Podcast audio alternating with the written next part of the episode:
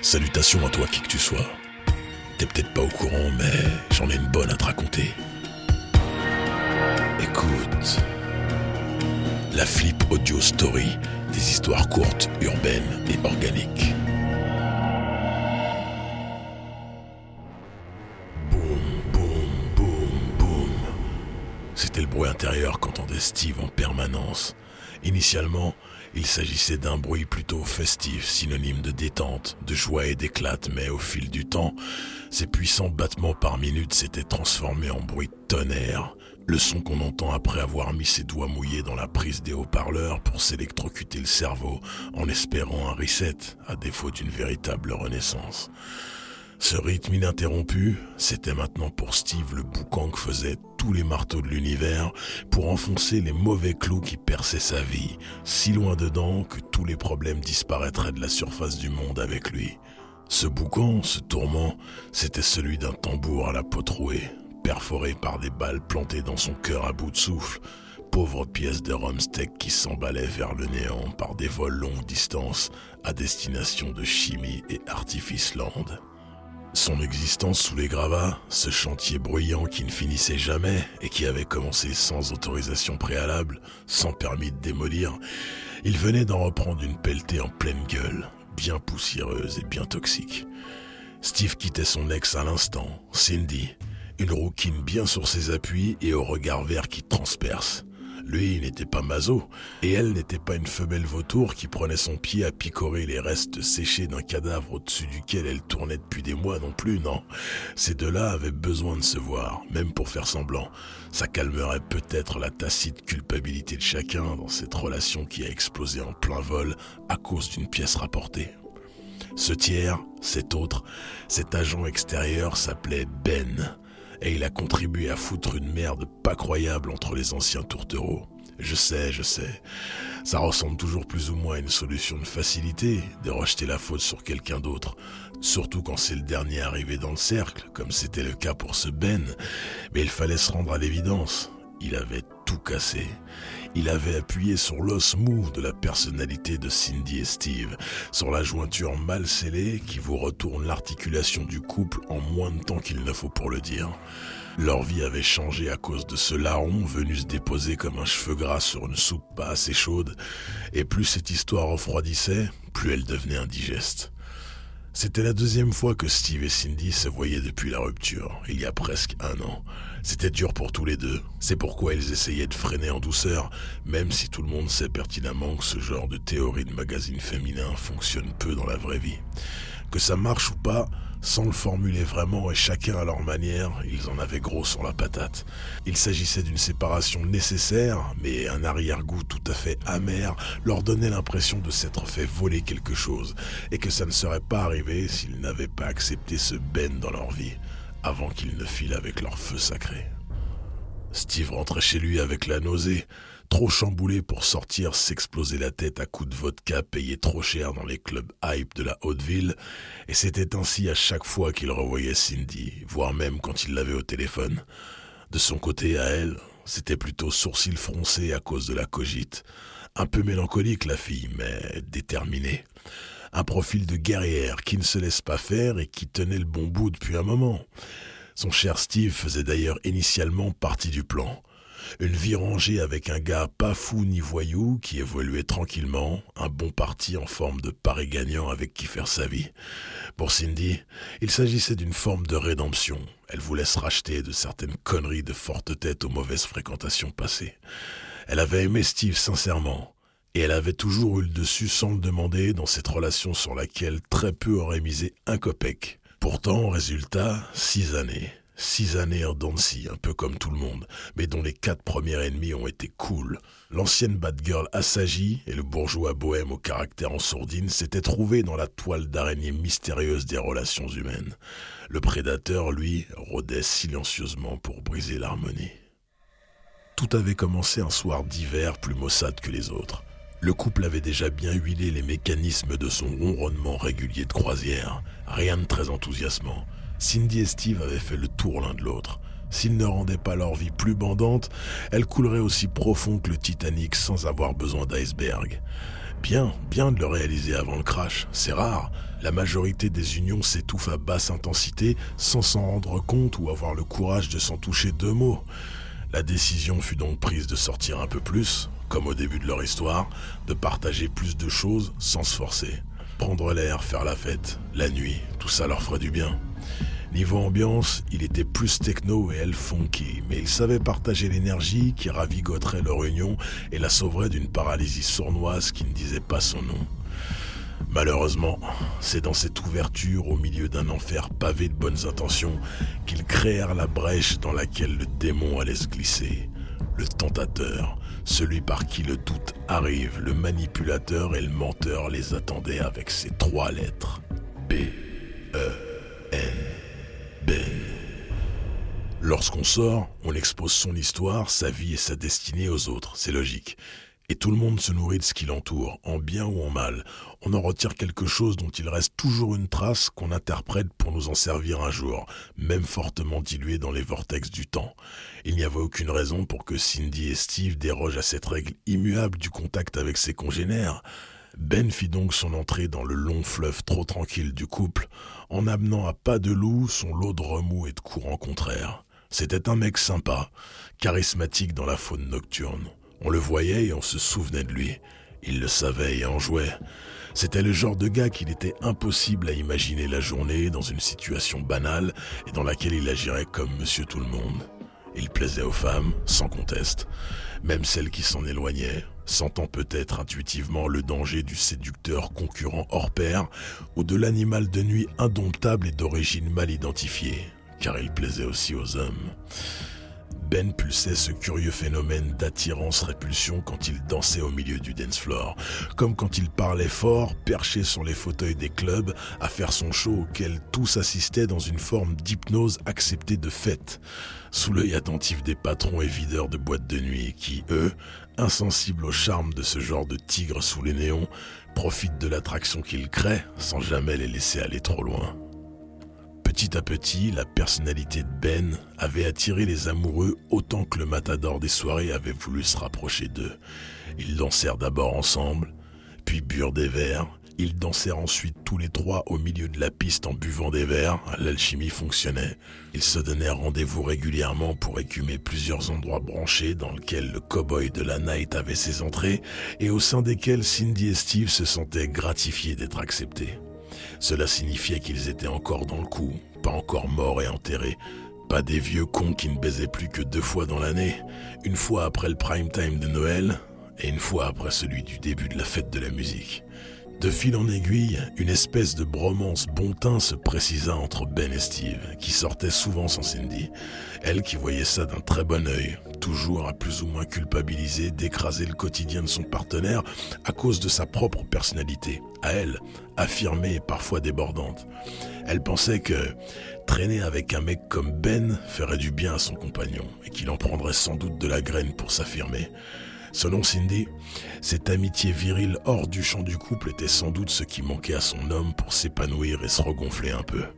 Avec les autres gonzesses, le point de vue de Cindy n'était pas à ceinture de chasteté pour les messieurs et couvent pour les femmes, elle était lucide, mais elle n'angoissait pas du tout, la perspective de conneries irrattrapables et qui font mal à l'autre n'occupait pas son esprit. Du reste, elle avait déjà vu Ben mettre le holà plusieurs fois lors de dérapages potentiels impliquant des connaissances communes. Elle avait confiance. Un bisou, c'est que dalle, mais on ne va pas plus loin. Le temps passait et cette autothérapie, sortir, portait manifestement ses fruits sur le tandem de Lover. Cindy et Steve rigolaient plus, se faisaient moins chier à la maison, avaient repris de petites habitudes personnelles qui les rendaient plus disponibles à l'autre. Cette période dura un temps pour être plus précis, jusqu'à ce que Cindy remarque que son mec devenait de plus en plus un clone mal formé du fameux Ben. C'était le fil du rasoir. À laisser quelqu'un pourvu d'un tempérament plutôt passif et influençable aux côtés d'un lion tout feu tout flamme, on obtient un résultat ou son total contraire, à savoir, soit le moins suce la roue du plus et ça le renforce, soit le moins se fait écraser par le plus qui l'aplatit comme un escargot sous une Rangers. Sur Steve, le second effet avait l'air d'avoir pris avec un détail supplémentaire, le mimétisme malaisant. Cindy ne l'avait pas vu venir, ce deuxième effet kiss pas cool, et elle déplorait sa naïveté.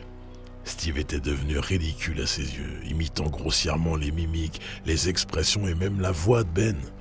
Un vrai tue-l'amour, en plus de la déception de constater que la mauvaise nature revient toujours au triple galop. Steve, complètement anesthésié et hébété, perdu dans cet épisode de sa vie, lunaire et spectateur plutôt qu'acteur, évitait Cindy, qui n'allait bien entendu pas du tout mâcher ses mots pour lui délivrer le fond de sa pensée. Un matin où Steve avait gardé ses lunettes de soleil pour prendre son petit déjeuner du dimanche, alors qu'il était sorti avec Ben et rentré quand le soleil était déjà levé, la situation explosa. Excuse-moi, tu te prends pour Bachung ou pour Red Charles là? T'as besoin de tes lunettes noires pour bouffer tes cornflakes? T'es ébloui par le rayonnement du maïs dans ton bol, c'est ça? Steve répondit avec maladresse. Non, non, mais je suis pas dans mon assiette. Le jour, ça me va plus trop. Ah bon? C'est dommage, mon grand, parce que tu vois, moi, je vis le jour avec un homme qui assume de s'éclater la nuit, mais de temps en temps. Pas autant que tu le fais depuis un moment, précisa Cindy, passablement énervée. Et arrête de te dandiner sur ta chaise quand je te parle sérieusement, Steve. Je n'ai jamais voulu vivre avec une chauve-souris camée. Mais je suis pas camé, lança-t-il sans grande conviction. Bien entendu, la perspicace rouquine ne s'attendait pas à des aveux complets et des explications sincères, et elle n'avait donc pas attendu pour mener une enquête trop facile dans les poches et les cachettes habituelles de son gars. Elle avait vu les pilules suspectes. Elle avait vu les préservatifs renforcés, le modèle spécial sodomie pour être tout à fait clair, et elle comptait de toute façon passer à l'attaque incessamment sous peu. Le numéro de lunettes noires pour Nuit Blanche du dimanche avait été la goutte d'eau. Cindy était déçue, dégoûtée. Steve aussi, bien sûr. Ces deux-là s'aimaient, mais quelque chose s'était brisé ces derniers mois. Depuis les sorties sous la lune, dans la ville qui grouille, depuis la rencontre avec Ben et l'ascendant malsain qu'il avait pris sur ce Steve de faible constitution psychologique. Mais surtout et avant tout, le pire, le pire du pire du pire, c'était de se rendre compte qu'il n'avait plus autant besoin que l'un soit auprès de l'autre. L'amour avait-il déjà glissé dans la prochaine caverne d'attente aux illusions perdues, avant même de tenter de le raviver en l'aérant un peu? C'était possible. En tout cas, si sortir leur avait fait du bien, faire des trucs chacun de leur côté les avait aussi soulagés, et pas de façon très saine manifestement. Du « il s'éclate, je suis contente, j'ai un peu de temps pour moi et je me retrouve », Cindy était passée au « heureusement qu'il n'est pas là ce soir, ça me fait des vacances ». Et Steve, dans sa tête malléable qui pensait au départ c'est cool de voir du monde et de rencontrer d'autres gens, avait finalement conclu, quand elle n'est pas avec moi, je peux faire ce que je veux. Comprendre ce que les autres, et en l'occurrence Ben, voulaient qu'il fasse. À la maison, l'ambiance s'était glacée et le régime du lit à part s'est vite instauré. Le manger à part avait suivi peu après. Une belle atmosphère de merde qui n'a évidemment pas tenu longtemps. La communication était rompue, Cindy montait vite en pression, Steve, de plus en plus mou puis nerveux, caractériel puis mielleux, chelou à souhait, ne niait même pas les évidences que son ex dulciné lui jetait à la gueule. Il bottait en touche et décampait vénérer son nouveau dieu dans on ne sait quelle chapelle éphémère et superficielle à la musique forte. Boum, boum, boum, boum, toujours. Le jour de la séparation, les deux pleuraient. C'était triste, sale, froid inévitable et douloureux, mais mieux pour tout le monde. Personne ne pouvait ou ne voulait revenir en arrière. Les cœurs allaient saigner et tous allaient crever un bon coup avant de renaître. Renaître un jour, comme tout le monde, bon gré et mal gré. Et puis, la frise chronologique se déroulait inexorablement. Le temps avançait. Une fois arrivé dans son petit deux pièces loué en plein centre-ville, Steve ne savait pas s'il aurait le courage de revoir un jour Cindy. Le téléphone suffirait peut-être à penser les dernières plaies de cette histoire que rien ne semble pouvoir réanimer comme avant. De toute façon, même sans le faire remarquer systématiquement, Cindy voyait tout, et rien ne lui plaisait. Il savait qu'il avait continué à s'efféminer, il savait qu'il échouait dans les bras d'hommes désignés par Ben certaines nuits, et il préférait s'abrutir la cervelle avec substance et musique, le tout arrosé d'alcool blanc à plus de 37 degrés, que d'affronter tout ça vraiment et surtout d'admettre que cette vie ne lui déplaisait pas tant que ça. Steve avait aussi constaté que le regard et les attitudes de Cindy s'étaient durcis. Il crut la revoir au premier jour. Elle avait renoué contact avec certaines de ses anciennes relations, des gars qui ont fait de la prison, des mecs qui venaient du même coin qu'elle, dans le quartier où elle avait grandi, et qu'il avait toujours eu à la bonne car c'est une meuf cache qui a de la mentale, comme il disait. Ce milieu, Steve ne s'était jamais vraiment senti à l'aise avec, mais il ne s'inquiétait pas une seule seconde car il savait que sa rousse redevenue farouche était dans son élément naturel avec eux. Un grand blanc dans les eaux profondes. Elle avait gardé l'appart. Elle y recevait de plus en plus souvent ses vieux amis des bas-fonds, il n'y a pas d'autre mot. Il ne s'agissait pas de la population des cités qui avait mal tourné, non. Ils étaient tous issus, et Cindy dans l'eau, des quartiers populaires pauvres, comme on dit, et des faubourgs de la ville, élevés dans les rues pavées, les appartes pourris d'avant la guerre, où l'eau courante à tous les étages n'était toujours pas une option au milieu des années 80. La mauvaise graine des boulevards, roublards comme pas deux, qui avaient su mener leur barque avec plus ou moins de succès dans le banditisme à des niveaux différents. Cindy était bien vue à cause de son père, pour commencer, un type respecté, qui n'a jamais eu froid aux yeux, même quand les traquenards les plus sordides ne tournaient pas à l'avantage de sa bande, et pour finir, parce que sur une affaire où les flics lui ont pas mal mis la pression, adolescente, elle n'avait lâché aucun nom, pas un seul blaze qui accuserait qui que ce soit qu'elle connaisse, sauvant ainsi les miches des suspects, qui étaient bien coupables. Une histoire de braquage de petites bijouteries de quartier et la voyoucratie locale lui en a toujours été reconnaissante, et sa réputation n'a jamais été ternie depuis. De toute façon, elle avait arrêté son petit lot de conneries personnelles et avait tout fait pour fuir cet endroit où la rue te rattrape toujours. La nouvelle version de Steve lui donnait envie de gerber, mais lui donnait aussi envie de frapper, de fracasser la tronche même, de celui qu'elle tenait pour responsable de cette déchéance, comme de toute la merde qui était devenue sa vie sentimentale, comme la pente sur laquelle sa vie glissait tout court. Tout était de la faute de Ben. C'était Ben le coupable. Il fallait qu'il paye d'une façon ou d'une autre. Cindy l'avait d'abord laissé faire, il était sympa, et puis, pour ne pas brimer son Steve, elle avait péché par candeur, elle s'était ramollie, et elle s'en voulait à mort pour ça. Sa fierté de tête dure comme pierre ne pouvait admettre une telle foirade. Alors qu'elle s'était remise au sport de combat de manière intensive pour l'aider à moins ruminer la fixette qu'elle faisait sur Ben, l'impensable se produisit. Elle reçut un, puis plusieurs messages de Ben qui, la fleur au fusil, lui demanda d'abord des news comme si de rien n'était, puis, malgré son absence de réponse, devenait carrément lourdingue, voire beaucoup trop engageant. Inutile de dire que pour Cindy, il s'agissait là d'un manque de respect caractérisé d'autant plus qu'il continuait à fréquenter son ex, et qu'il savait qu'ils s'étaient séparés en partie à cause de leur bromance à outrance à laquelle elle aurait dû ajouter un peu de bromure, si vous voyez ce que je veux dire. Cindy était folle, folle de rage et chauffée à blanc. Ben savait pourtant qu'elle ne le portait pas dans son cœur depuis un bout de temps, sans lui dire directement pour ne pas casser son lien avec Steve. Elle lui avait néanmoins fait comprendre qu'elle n'était plus trop dans leur délire, qu'il fallait qu'il l'oublie gentiment. Comment ce Ben pouvait-il ni plus ni moins oser aujourd'hui lui faire des avances ouvertes? Un tel culot hypocrite dépassait la compréhension de cette fille bouillante aux cheveux de feu. Après quelques jours à tourner en rond et après en avoir touché deux mots à ses amis officiant dans l'illégal, elle avait pris une décision. Tout son être profond criait vengeance et de son point de vue, l'arrogance inconsciente de Ben devait être punie. Elle avait un plan, un plan qui ferait mal qui ferait mal à Ben. Elle commença par répondre à ses messages, jouant la meuf sympa, puis carrément intéressée pour finir par faire la chaudasse provocante. Ben, trop sûr de son pouvoir d'attraction et de manipulation, mordit à l'hameçon sans difficulté. Elle lui dit de passer la voir chez elle, maintenant qu'elle était toute seule et qu'elle avait oublié l'autre, ce Steve qui n'arrivait pas à la cheville du magnétique Ben qu'elle avait toujours chéri en secret sans oser lui révéler.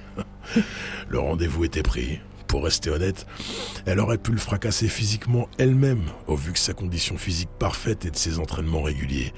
Elle aurait également pu faire intervenir quelques gros bras de son réseau, qui auraient cassé Ben en deux avant de le mettre dans un coffre vite fait bien fait. Mais elle voulait pire pour lui, bien pire, pour qu'il se souvienne qu'on n'encule pas Cindy. C'est Cindy qui te fait enculer, à défaut de t'enculer elle-même. Question de cohérence anatomique. Quelques photos sexy envoyées par la belle rouquine via messagerie instantanée plus tard, pour bien chauffer le pigeon, Ben ne se fit pas prier pour venir dès le lendemain. Il débarqua le soir, avec toute la panoplie du mec qui se croit trop frais, et Cindy, dans son rôle, l'invita à s'installer confortablement. Tu bois quoi? lui dit-elle innocemment. Il répondit C'est toi qui choisis, ma belle. Il n'allait pas être déçu. Cindy, plus sexy et concentrée que jamais, lui apporta un cocktail alcoolisé avec supplément sédatif puissant, histoire de paralyser l'animal mais qu'il reste conscient de ce qui allait lui arriver. Une fois assurée qu'il était dans les choux juste ce qu'il fallait, elle passa un coup de fil à un de ses contacts pas très nets. Il déboula quelques minutes plus tard, accompagné de quatre spécimens rares que même les ruelles les plus sombres rejetaient au cœur de la nuit. Quatre immondes tapins que les replis humides de la ville vomissaient sur le trottoir. Des personnages au genre impossible à identifier, vraiment monstrueux. Victimes d'opérations de transformation complètement ratées.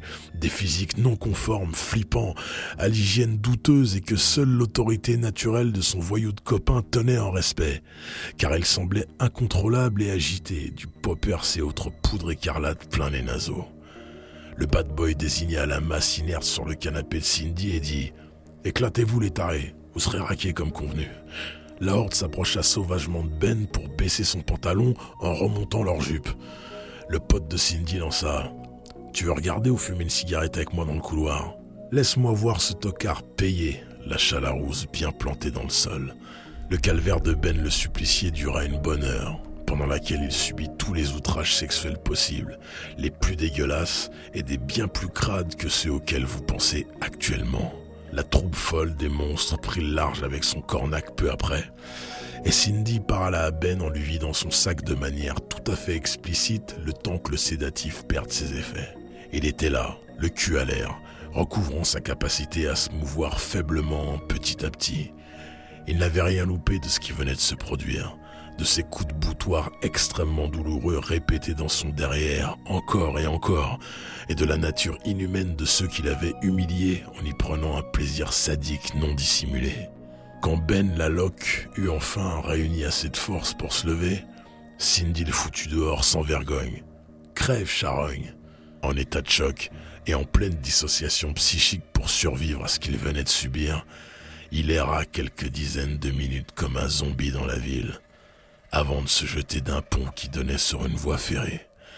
Le train finirait bien par passer pour l'achever, le conducteur n'aurait pas le temps de freiner, on voyait mal dans l'obscurité. Boum, boum, boum, boum. Le sang avait cessé de frapper ses artères, la terre continuait de tourner, et le train arrivait.